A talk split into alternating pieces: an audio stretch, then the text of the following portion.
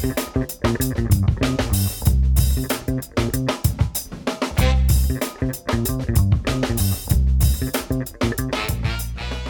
guys. Thank you so much for checking out this episode of Key Hire Podcast.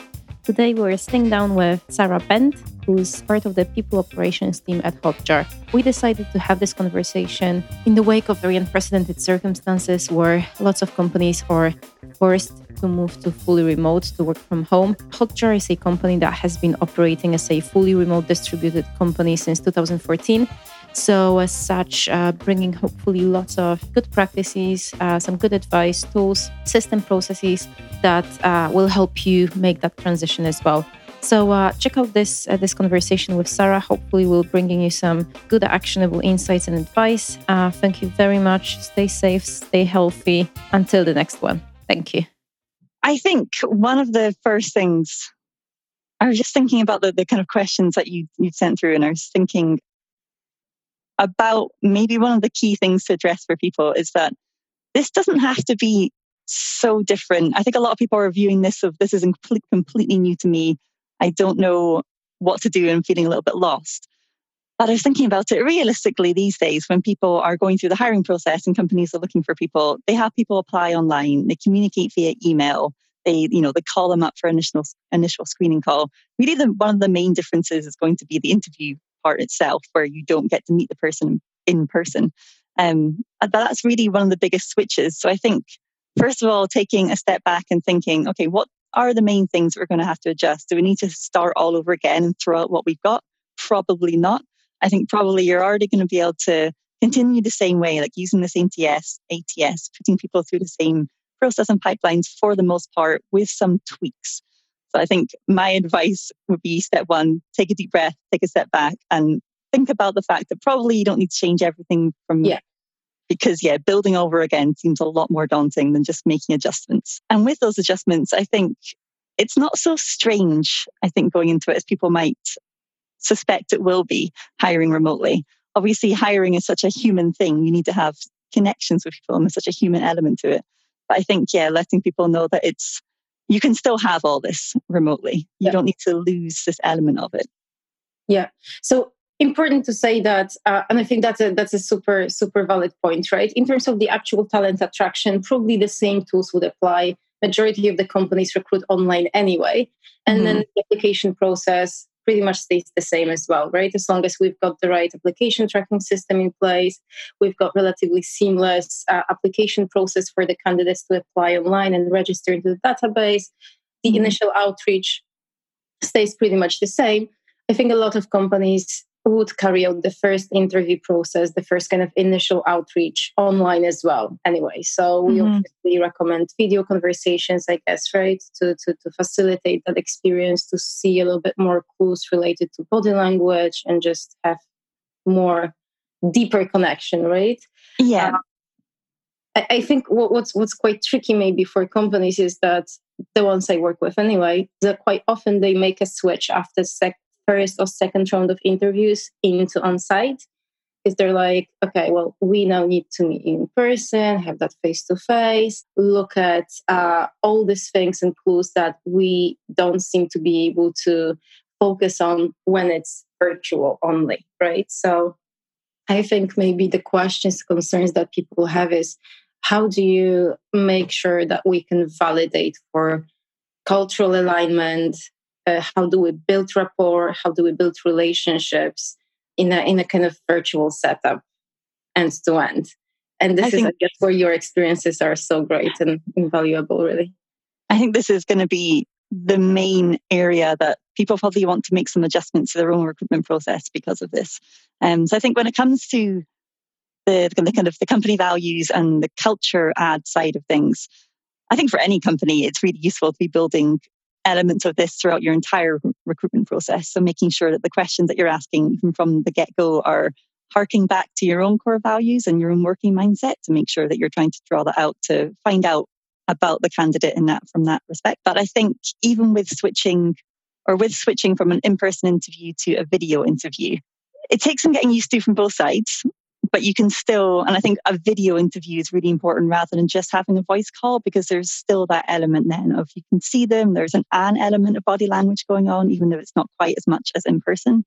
Um, yes. But I think really it's embedding this idea of being able to get to know the candidate quite well before potentially getting to an offer stage. So after we've interviewed somebody in Hotjar, we have a final task stage. And this is an incredibly beneficial part for us. Um, so the task is where people will join us and they join us on Slack. So the, com- the candidate already starts getting a feel for, you know, what it's like to work with us or what it's like to work remotely as well, because this is very new to a lot of people. We've actually had a couple of candidates back out from the process with us once they've reached the task stage, mm-hmm. having realized that I'm not sure working remotely is for me. It's kind of odd just yeah. being by myself away from the team. And um, so it's a good window for the candidate as well to find out whether or not they yeah. like it but it's really useful for us to see how they work, both in that respect of seeing how they work remotely. Like, are they okay with communicating asynchronously and just via Slack messages a lot of the time?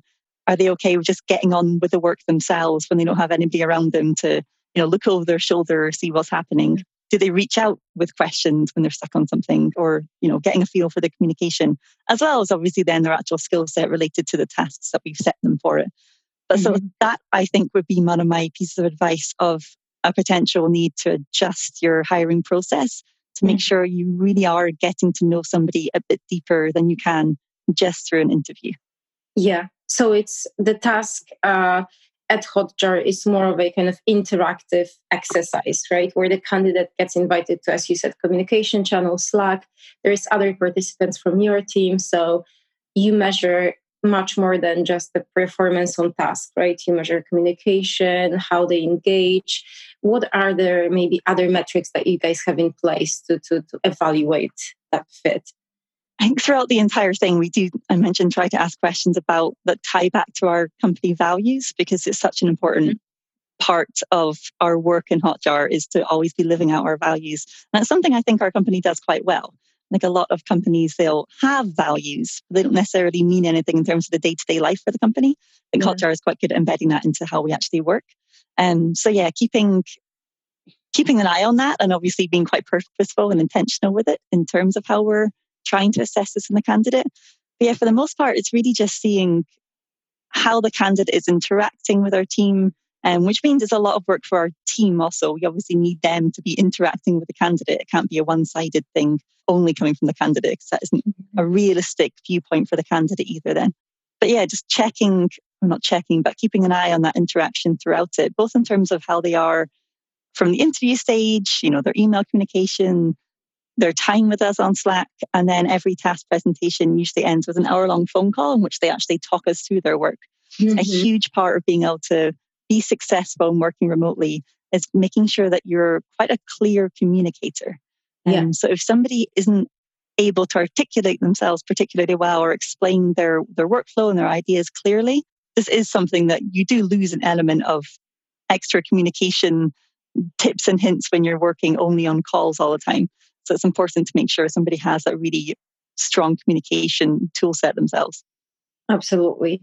And before we go into the onboarding part. Can we just recap the entire recruitment flow that you have in place, Sarah, just so that everyone is clear? So what what what the flow looks like from from kind of the application stage and how do you perhaps also communicate within the teams i know that you record some conversations that you have online and then share them with others if we can just maybe uh, discuss every step that you have mm-hmm. in place and then how do you kind of manage that in terms of just processing? Yeah of course. So we have the initial application stage. I will say our process is roughly the same for about 80% of the roles. We differ sometimes mainly we'll differ slightly for our more executive roles because they're being more headhunted rather than being internal mm-hmm. applications or inbound applications. And um, also sometimes we just experiment a little bit to see what works well but for the most part, we'll start off with an application form. And obviously, what that looks like depends a lot on the role. We've more and more started veering towards keeping this quite minimal. We don't want it to be a barrier to entry. And realistically, there's only so much you can glean from that application. So we ask a few questions and obviously review their CV. We have a slightly two step process for this. So, first of all, the person's reviewed by the, the recruiter who's aligned to it, either myself or until recently we had somebody else working with us to look after our technical roles. So we would go through it and then pass it to the hiring manager or a member of the hiring team for a second review so that they can see it from a more technical perspective. From here, if we think their their skill set sounds good and the way they've answered their questions makes sense for what they're looking for, we'll ask them to complete a video stage for us. The video stage is sometimes replaced with just a quick screener call, it's like a 15 minute more traditional screening call. But with the videos, it means we can do it asynchronously. So the candidate can create the videos in their own time. Our team can watch them within their own time, but within an, a set SLA. We don't want to take too long to get back to the candidate. But we mm-hmm. ask the candidate to record themselves answering usually four or five questions. Um, we use a tool that's embedded within our applicant tracking system for this. So it's we kind of want to encourage the candidates to keep it quite simplistic. We don't want high production values. We just want to get a feel for them answering these questions. The questions, some of them will be about the role specific knowledge. And then some of them are again more about our kind of working values and mindset and to see how they talk about there. And this is where the communication style really starts coming into effect from the offset. That you get a sense for how somebody explains themselves and how they answer those questions and what the communication style is like. So from there, once our hiring team have reviewed the videos, and we always make sure a couple of people watch the videos rather than just one person watching it and saying yes or no from there. But once a couple of people watched it and agreed on it, then we would invite the person through to interview. So the interview is an hour long video call. It doesn't always take up the full hour, but we set it to be an hour long call in case we do take that long. So it's always with two members of Hotjar. So sometimes it's Critter and one of the hiring team, sometimes it's two members of the hiring team. This is where we have the potential for bottlenecks. So we try to, especially for our high volume roles, have quite a few people trained up to be able to interview so that we're not slowing the candidate down in the process by, you know, just not having enough interview slots available. So this mm-hmm. call is kind of a, it's again, it's just getting more in depth. It's a time when obviously you can dig deeper into the person's answers the way we can't with the videos. So again, asking more general questions around the mindset and relating back to Hotjar's values, and then very role specific questions as well, just to assess their actual skill set and ability. So after the interview, then the next part is the task that I've mentioned already. So that's really the final part of our recruitment process where the candidate works on project work for us. And the work is always something which is actually relevant to the role they're becoming in to do. It's never, you know, a busy work. It's always something useful that they could actually continue on with once they got in the door. If that all goes well, anybody who we'd like to move to offer with, there's always a final quick call with the aligned executive member. And then we would, yeah, take them to offer stage. Throughout that process, uh, do you think that certain aspects of it might be a little bit more challenging for a team that tries to adopt it but hasn't been set up for remote first? Is there anything specific to this this type of arrangement? I think some elements be. You'll need to put some time and effort into getting yourself set up, even just the technologies used. So obviously, if you're suddenly finding yourself going remote, you're already going to have to start dealing with video conferencing. And loads of tools out there are being incredibly generous with this. Like Zoom have removed their um, 40 minute time limit for their free accounts just now. We use Zoom for our task calls because we can record the calls. It's really useful to record the calls, then watch back, watch it back over. And we always give the candidate access to watch their own call back over as well. So I think making sure that you have the technology in place. So again, most companies are probably using applicant tracking systems just now. Um, yep. If anybody is still tracking on a spreadsheet, I would highly recommend moving away from that. For multiple um, reasons, yeah.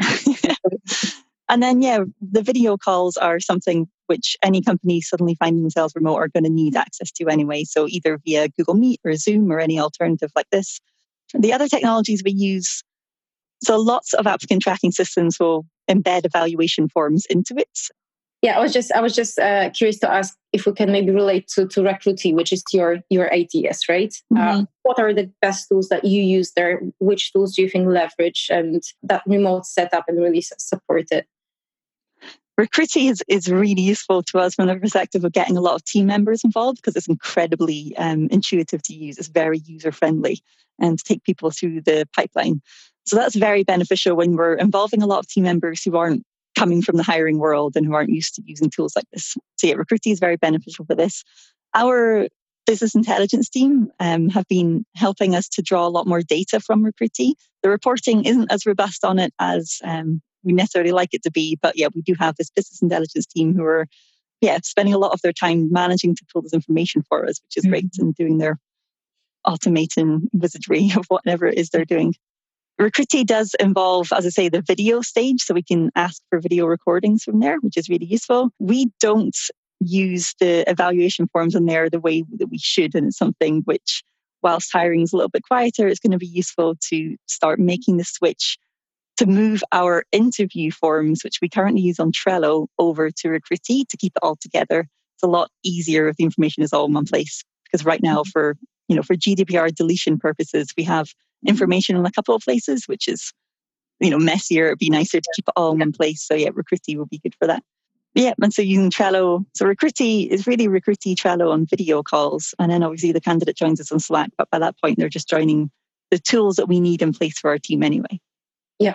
In terms of communication between different interviewers engaged in recruitment process throughout, I think this is also an important point, right? Because the interviewers themselves are also, of course, distributed, they are remote. Any kind of good practice that you guys have worked out that really help you facilitate that communication, uh, manage the information flow, maybe in terms of just sharing feedback after every interviewing stage as well, so that it's it's accurate. It's maybe there's a formula in that you use to like a template to share that feedback. How do you kind of message that? How do you make sure that there's there are no interruptions, no gaps in between interviews, etc. I think having your process very clearly defined and laid out is one of the most important things for this. So you can always point your hiring teams back to it.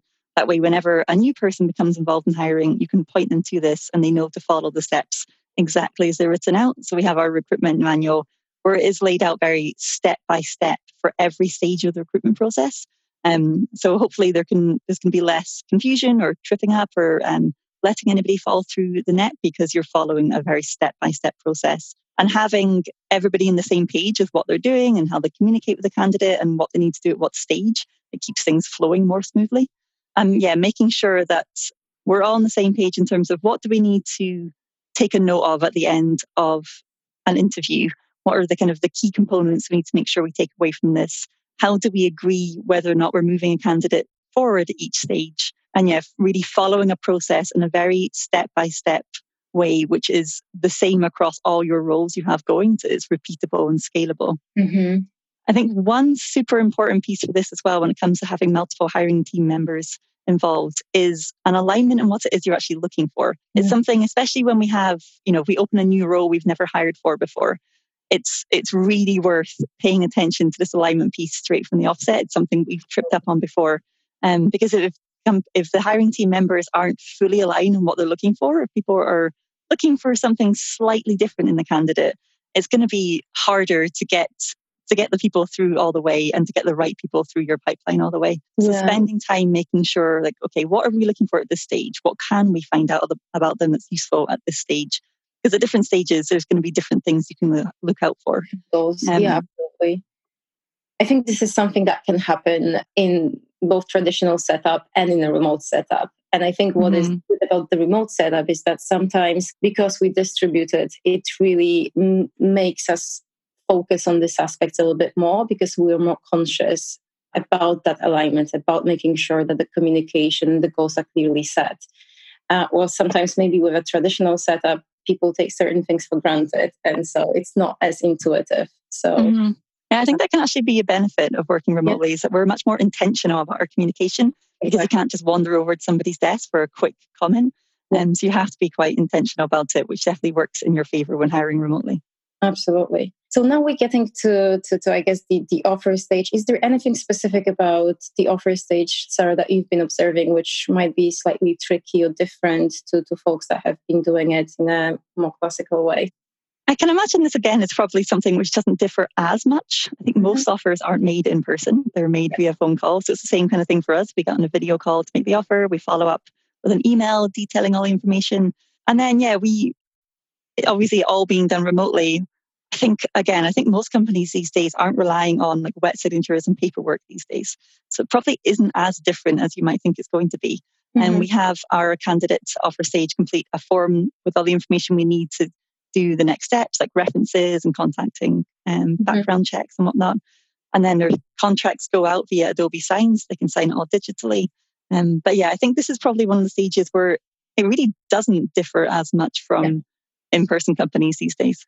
Yeah, some some companies during the recruitment process they've got they, they try to embed a little bit of a kind of social aspect to the interview right? So once they have they have perhaps made made it clear for themselves that they're really interested in the candidate they would invite them over for lunch maybe dinner maybe a drink or two just to see how the communication flows outside of the kind of strict office environment. You guys obviously don't do that.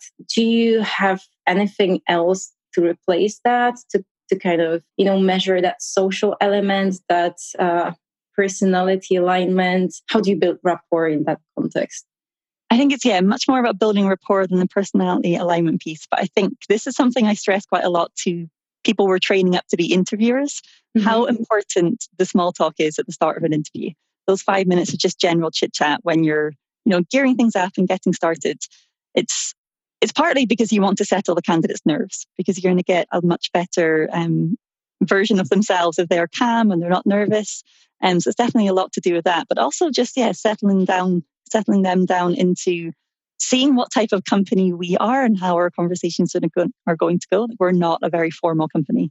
So if somebody comes into an interview feeling quite, you know, anxious and very formal, it's not going to be a very Hotjar feeling interview. So I, I always stress that those like five minutes or so chit chat at the start, it's super important. It's not something just to skip past and get straight into the, you know, the questions that you want to ask them. Have that conversational piece with them, find out a little bit about them. Yeah, just talk to them the way you would to each other within the team. And we are quite a sociable company. So it's it's nothing particularly, you know, strange for our company to be on a video call and suddenly chatting to somebody who they might never have met before. That's quite normal for most people within the company.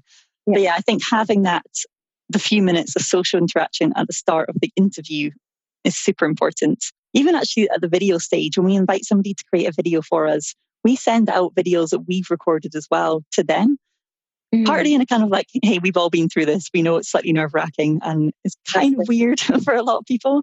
Um, but everybody in the company, except the founders and perhaps the first two team members, we've all been through the same process. We know exactly how you feel. So we send out these videos of us answering the questions. And I can speak from truth that it took some of us several takes to get those videos we then send out because, yeah, nobody loves recording themselves. Yeah. So it's adding that kind of human touch to it as well. We send those out having the five minutes of just or however long of chit chat at the start of a um, an interview call, and then during the task as well, we add everybody into our kitchen channel on Slack. And our kitchen is like you know the water cooler kind of channels where just random nonsense gets shared. To be honest, a lot of memes yeah. and just general chit chat. And it's nice having the task candidates in there because they can see how we interact with each other on a very social basis. The entire company is in there as well as anybody else also doing their task. And so yeah, it's a nice window into Hotjar as a social company as well. Yeah. Kitchen channel. I love that. I mm-hmm. absolutely love that. And the icebreaker, right? Not just to make a small talk for the small talk's sake, but make it natural, make it intentional, and really be curious about the other individual, right? Yeah, so, and really set the tone for Hotjar as well. We're we're yeah. not a formal company, yeah. um, so yeah, it really sets the tone well for what they can expect from from the interview and from Hotjar in general. Yeah, love it the onboarding part, I think, Sarah, is super interesting. And I think this is probably something that people have been most restless about, right? How do you onboard if there is no one physically there to onboard? How do you yeah. those those welcome packs? How do you navigate all of that? So I think this is going to be yeah the biggest change for people, and it's and for the new person starting as well. You're used to turning up to an office on your first day you know, possibly with all those like, you know, first day of school kind of jitters that you might have and turning up when you're surrounded by all these new people. And instead, all of a sudden, you're just, you know, going down, sitting at your kitchen table or wherever, opening a laptop. And, and it can just feel very odd. I remember feeling the same thing when I started the Hotjar. So I think there's there's multiple steps to this. There's a pre-onboarding phase. So you've, mm-hmm. you've got the contract signed and they're ready to start you need to give them what they need to be able to work for you remotely. So a laptop is um, obviously the most important thing. We send out a kind of a welcome pack. So everybody chooses their own type of laptop. For a lot of companies, it's probably easier to send out a set laptop, but Hotjar lets everybody choose the type they prefer to work on, so they're most comfortable.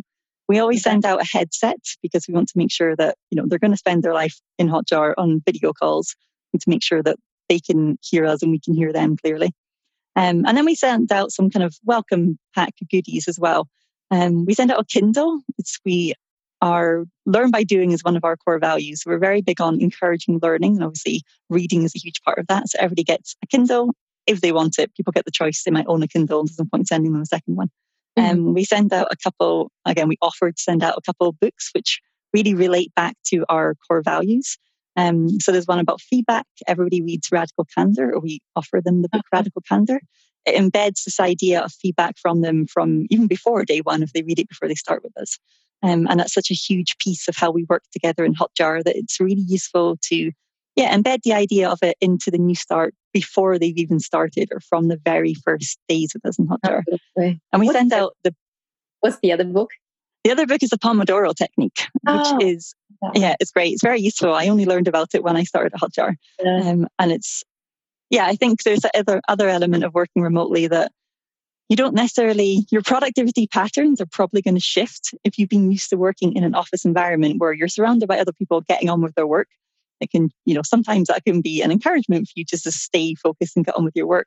But obviously, also office environments are quite artificial in terms of you're supposed to be productive between set hours of the day only, which isn't truly how most people are productive. Yeah. Um, so the Pomodoro technique is really useful for giving people some level of structure and working in a way that allows them to be productive. We have flexible working hours in Hotjar. So just be productive when you're feeling productive. And if you're not time. getting anywhere, yeah, stand up and walk away from your desk, go for a walk. You don't need to be at your laptop between nine to five if that's not your useful hours. Yeah both of them seem very relevant to remote setup, right? So mm-hmm. they're really focused on clear, direct communication, which is super important as we discussed earlier. And then Pomodoro technique, which I think is something that people working from home today really struggle with as well. Like how do you structure the day to, to make sure that you're efficient, that you don't get distracted.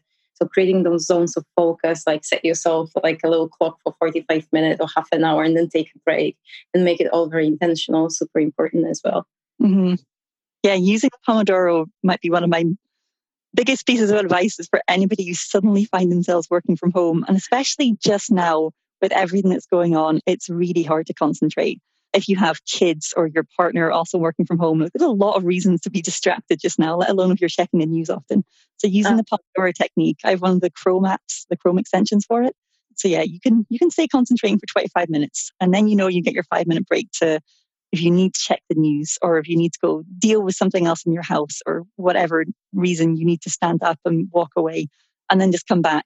And it's only 25 minutes you need to concentrate for. So I think yeah. most people can get through that. Did you say there's a Chrome extension for it? Yeah, there's a whole bunch actually. it's oh, really useful because then it pings you and lets you know you start it off in the morning and when, when it's time to have your break, it tells you. When it's time to get back to focusing, it tells you. Yeah, it's really useful. Super cool. Okay anyway, so the welcome pack, as we were we were saying, uh, laptop, uh, headset, couple of books, Kindle, uh, continuous learning. What else is in the welcome pack? I think we've stripped it down to that now. We've been sending out more, but we're kind of getting to the point of realizing, you know, we used to send out a Fitbit to everybody, but some people already have, like, you know, their Apple Watch or something that not everybody wants or uses this. And just trying to be more conscious about us not giving out things kind of pointlessly, basically. Um, mm-hmm. Just especially being more ecologically conscious of that, of making sure we're not sending out unused items that are going to sit in a box forevermore. If you have company swag like stickers or, you know, water bottles or this kind of thing that you generally give to the person on their first day in the office, send these out at this time as well. And then it's nice for them to have that and get all set up before day one. Um, so it means on day one they can open their, you know, their company laptop, keeping it very separate from their personal laptop is obviously useful open their company laptop, be prepared for what's to come. So for that as well, communicating with them before day one about what to expect on day one is really important. Mm. You don't want to let anybody think, you know, what time do I need to start? Do I have a call? Like what's going to happen on day one? So being very clear about those expectations beforehand is useful. We email everybody when we're dealing with them in terms of getting their laptop and whatnot sorted, we let them know the next time you'll hear from us will be the week before your start date when we'll start getting you set up with things. So the week before day one, we get them set up with their company accounts, like um, their email address, probably most importantly. We'll have their onboarding board, which we use um, Trello for. We'll have that sitting situation in their email. So when they do log in, Um, they know what to expect. They can check their calendar to see. Most people will have a welcome call with their team lead at the start of the day. This is where you really want to pay attention to the human interaction that people uh-huh. are having. Because, yeah, if somebody's never worked remotely before, which is true for plenty of remote companies, let alone companies who are suddenly finding themselves going remote, can be a bit daunting. So if they know that, okay, I'm going to have a call at, you know, nine or 10 or whatever time with my team leads, and the team lead just gets on a quick call with them, you know, welcomes them and sets the expectation for the day or for the week, can help to normalize it and give them some guidance. Our Trello board that we use for onboarding, we split it up. It's very structured. So it's here's what you're going to do on day one, here's day two, day three, day four, day five.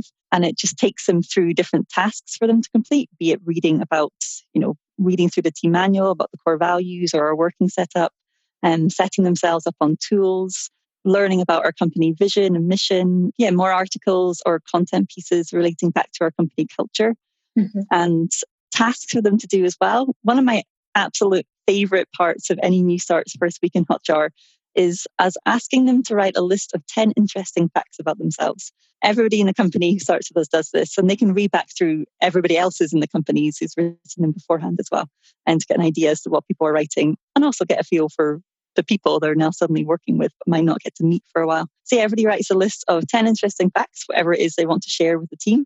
And then the rest of the company can read through it and comment on it. And there's, you know, there's always shared interests and it's always super interesting stories. And it's it's yeah, a really nice way of getting a sense for that person because yeah. it might be you know six months or a year or however long until we meet them. Um, but it's a yeah. nice way to get an, an initial feeling for what kind of person they are. Yeah, and a great conversation starter as well mm-hmm. other topics. That's yeah. Great. Perfect. Is there so so that's that's week one, which seems to be very structured, right? There is there's yeah. a kind of task set for the person. Yeah, I think having those very clear expectations and kind of goal setting is very useful. It's the part we get the most feedback about on our onboarding from our new team members that they appreciate how structured it was for them. So they, yeah, they knew what was expected of them. And I think having those kind of the in-person touch points as well. So our usually the team lead will welcome them into the Slack channel as well. So everybody knows it's this person's first day. And again, the team can then also join in and welcome them in. They everybody joins whatever their team's regular calls are throughout the week. And so my team have a planning call on a Monday and then scrum calls every day during the week and a retro call on a Friday. The entire company's on a release call together on a Friday afternoon. So setting the person up on their regular team calls from day one is really useful as well. They can't necessarily contribute to this, but they can already start getting a feel for you know the rituals that your company has and their team specifically has and obviously being on a call with their team members um, yeah. so more face-to-face points. Part of their onboarding is actually to set up just you know quick five minute chats with everybody in their own team and mm-hmm. start getting to know people from from day one. Super super super useful. When is the first kind of feedback session with the hiring manager after that initial period? Do you guys set it up kind of a week into the starting date. Was it look like? Is there any structure to it or so we have weekly one-to-ones it's not always with the hiring manager usually who the hiring manager is and who the team lead is it tends to overlap quite a lot but not 100% of the time. Um, but everybody in the company has a regular one to one with whoever their team lead is, and um, mm. going all the way up to the CEO. So that's, you know, straight away you're going to have these regular touch points and feedback sessions. Our new team members don't really start getting involved in doing a lot of work until a few weeks into it.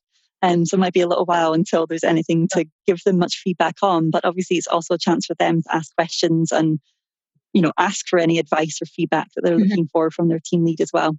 Mm-hmm. Our probationary periods contractually last the first six months, and it yeah. now ties into a rolling, more kind of holistic performance review that we have every six months.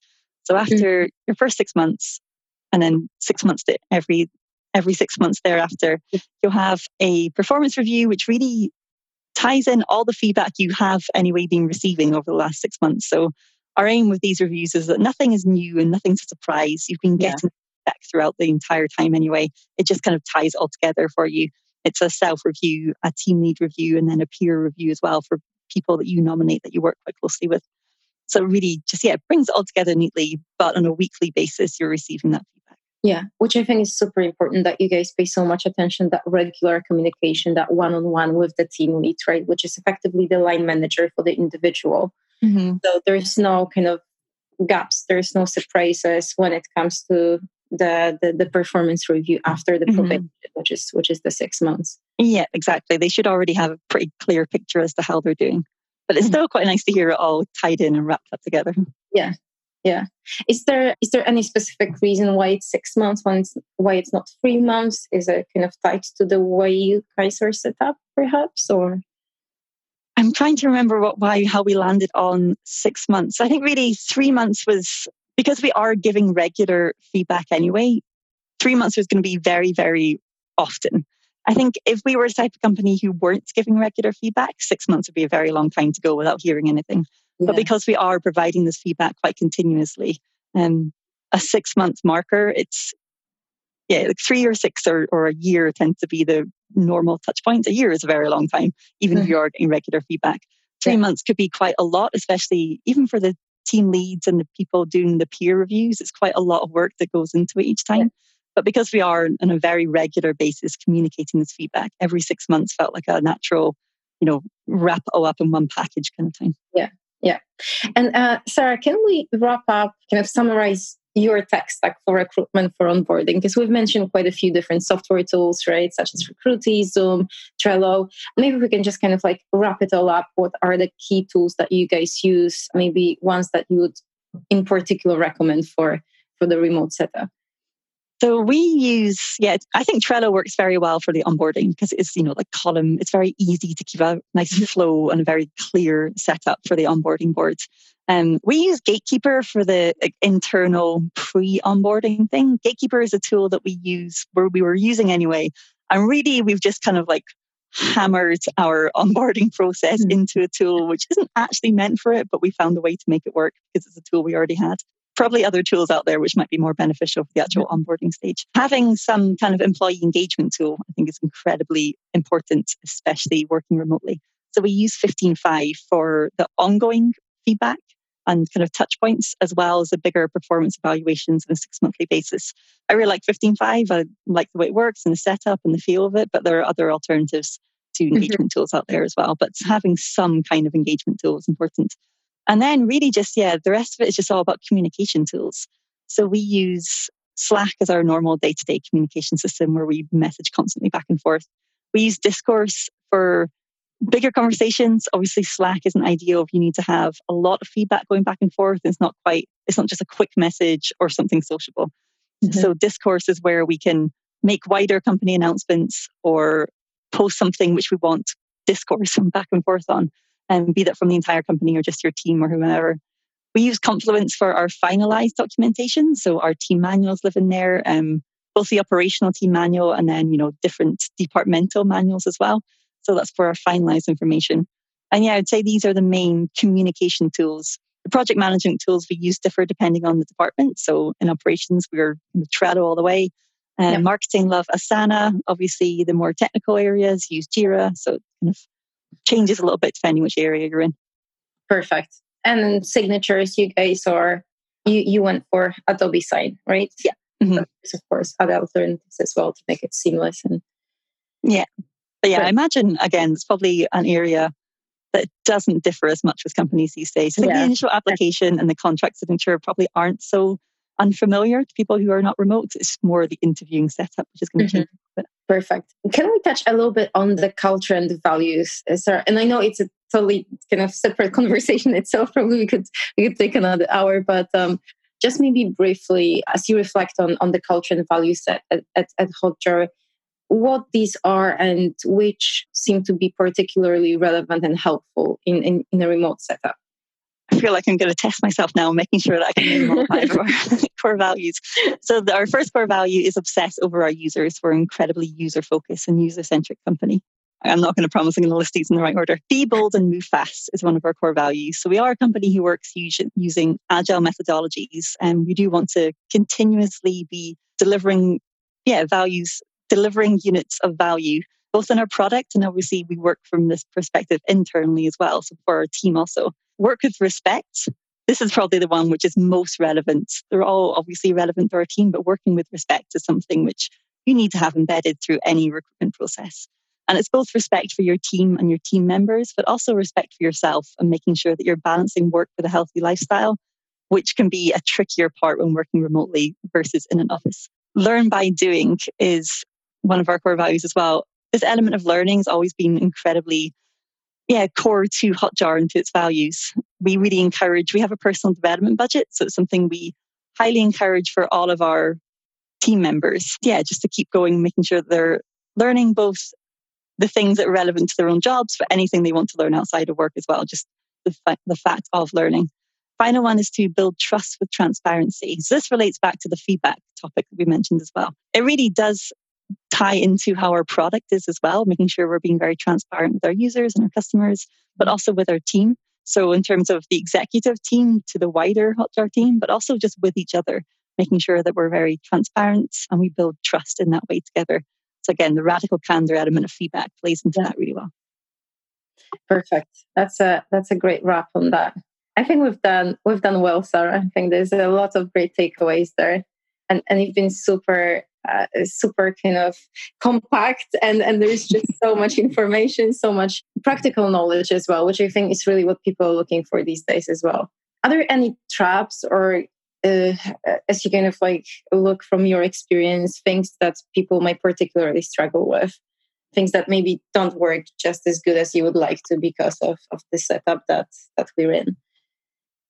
I think for people who are suddenly finding themselves making the switch to remote, the main things to remember is that you have to be incredibly intentional with your communication and with your culture as well. So don't think that these things are just going to come naturally if you don't put any effort into fostering them. Take a look at your processes, see what needs to be adjusted because you are going to be remote now. And yeah, be very, very intentional with them. Don't take it for granted. But for the most part, any company who's succeeding well already probably already had very strong communication setup. Um, it's such a key element to any business doing well. So realistically, if your company was already doing well in an office, you've probably got your communication down quite well anyway. So just having a look at how you're going to switch that to not being in the same place. And yeah, the sense of company culture, and I will say the sense of sociability. Mm. It's it's not just when we're all in you know strange shutdown times working remotely yeah. remove the human element in terms of physically being around your co-workers so it's really important to be intentional about replacing that with other options. Um, be they just yeah regular social calls. We have game jar so people play games together every week. Even that the 10 interesting facts thing i mentioned earlier it's a really nice way to be sociable remotely. But yeah paying attention to the sociable aspect of your company as well. So yeah, be very intentional with your communication, your culture, and your social elements. It's been super good, and I hope that we'll manage to help some companies and just maybe you know instill some great ideas on how to hopefully. Cool. Well, thanks for inviting me to do it, Netta. Yeah, thank you so much, Sarah. Thank you. Take care. thank you soon. Bye bye. Bye bye. Thank you guys for listening to the end of this episode. We hope that was useful, helpful let us know your thoughts, let us know your feedback and comments. It would be great if you want to give us a follow if you like what you're hearing. And also, please leave us the rating on um, Apple Podcast, other platform of your choice. Thank you so much. Stay tuned, stay safe, and hopefully until the next time very soon. Thank you.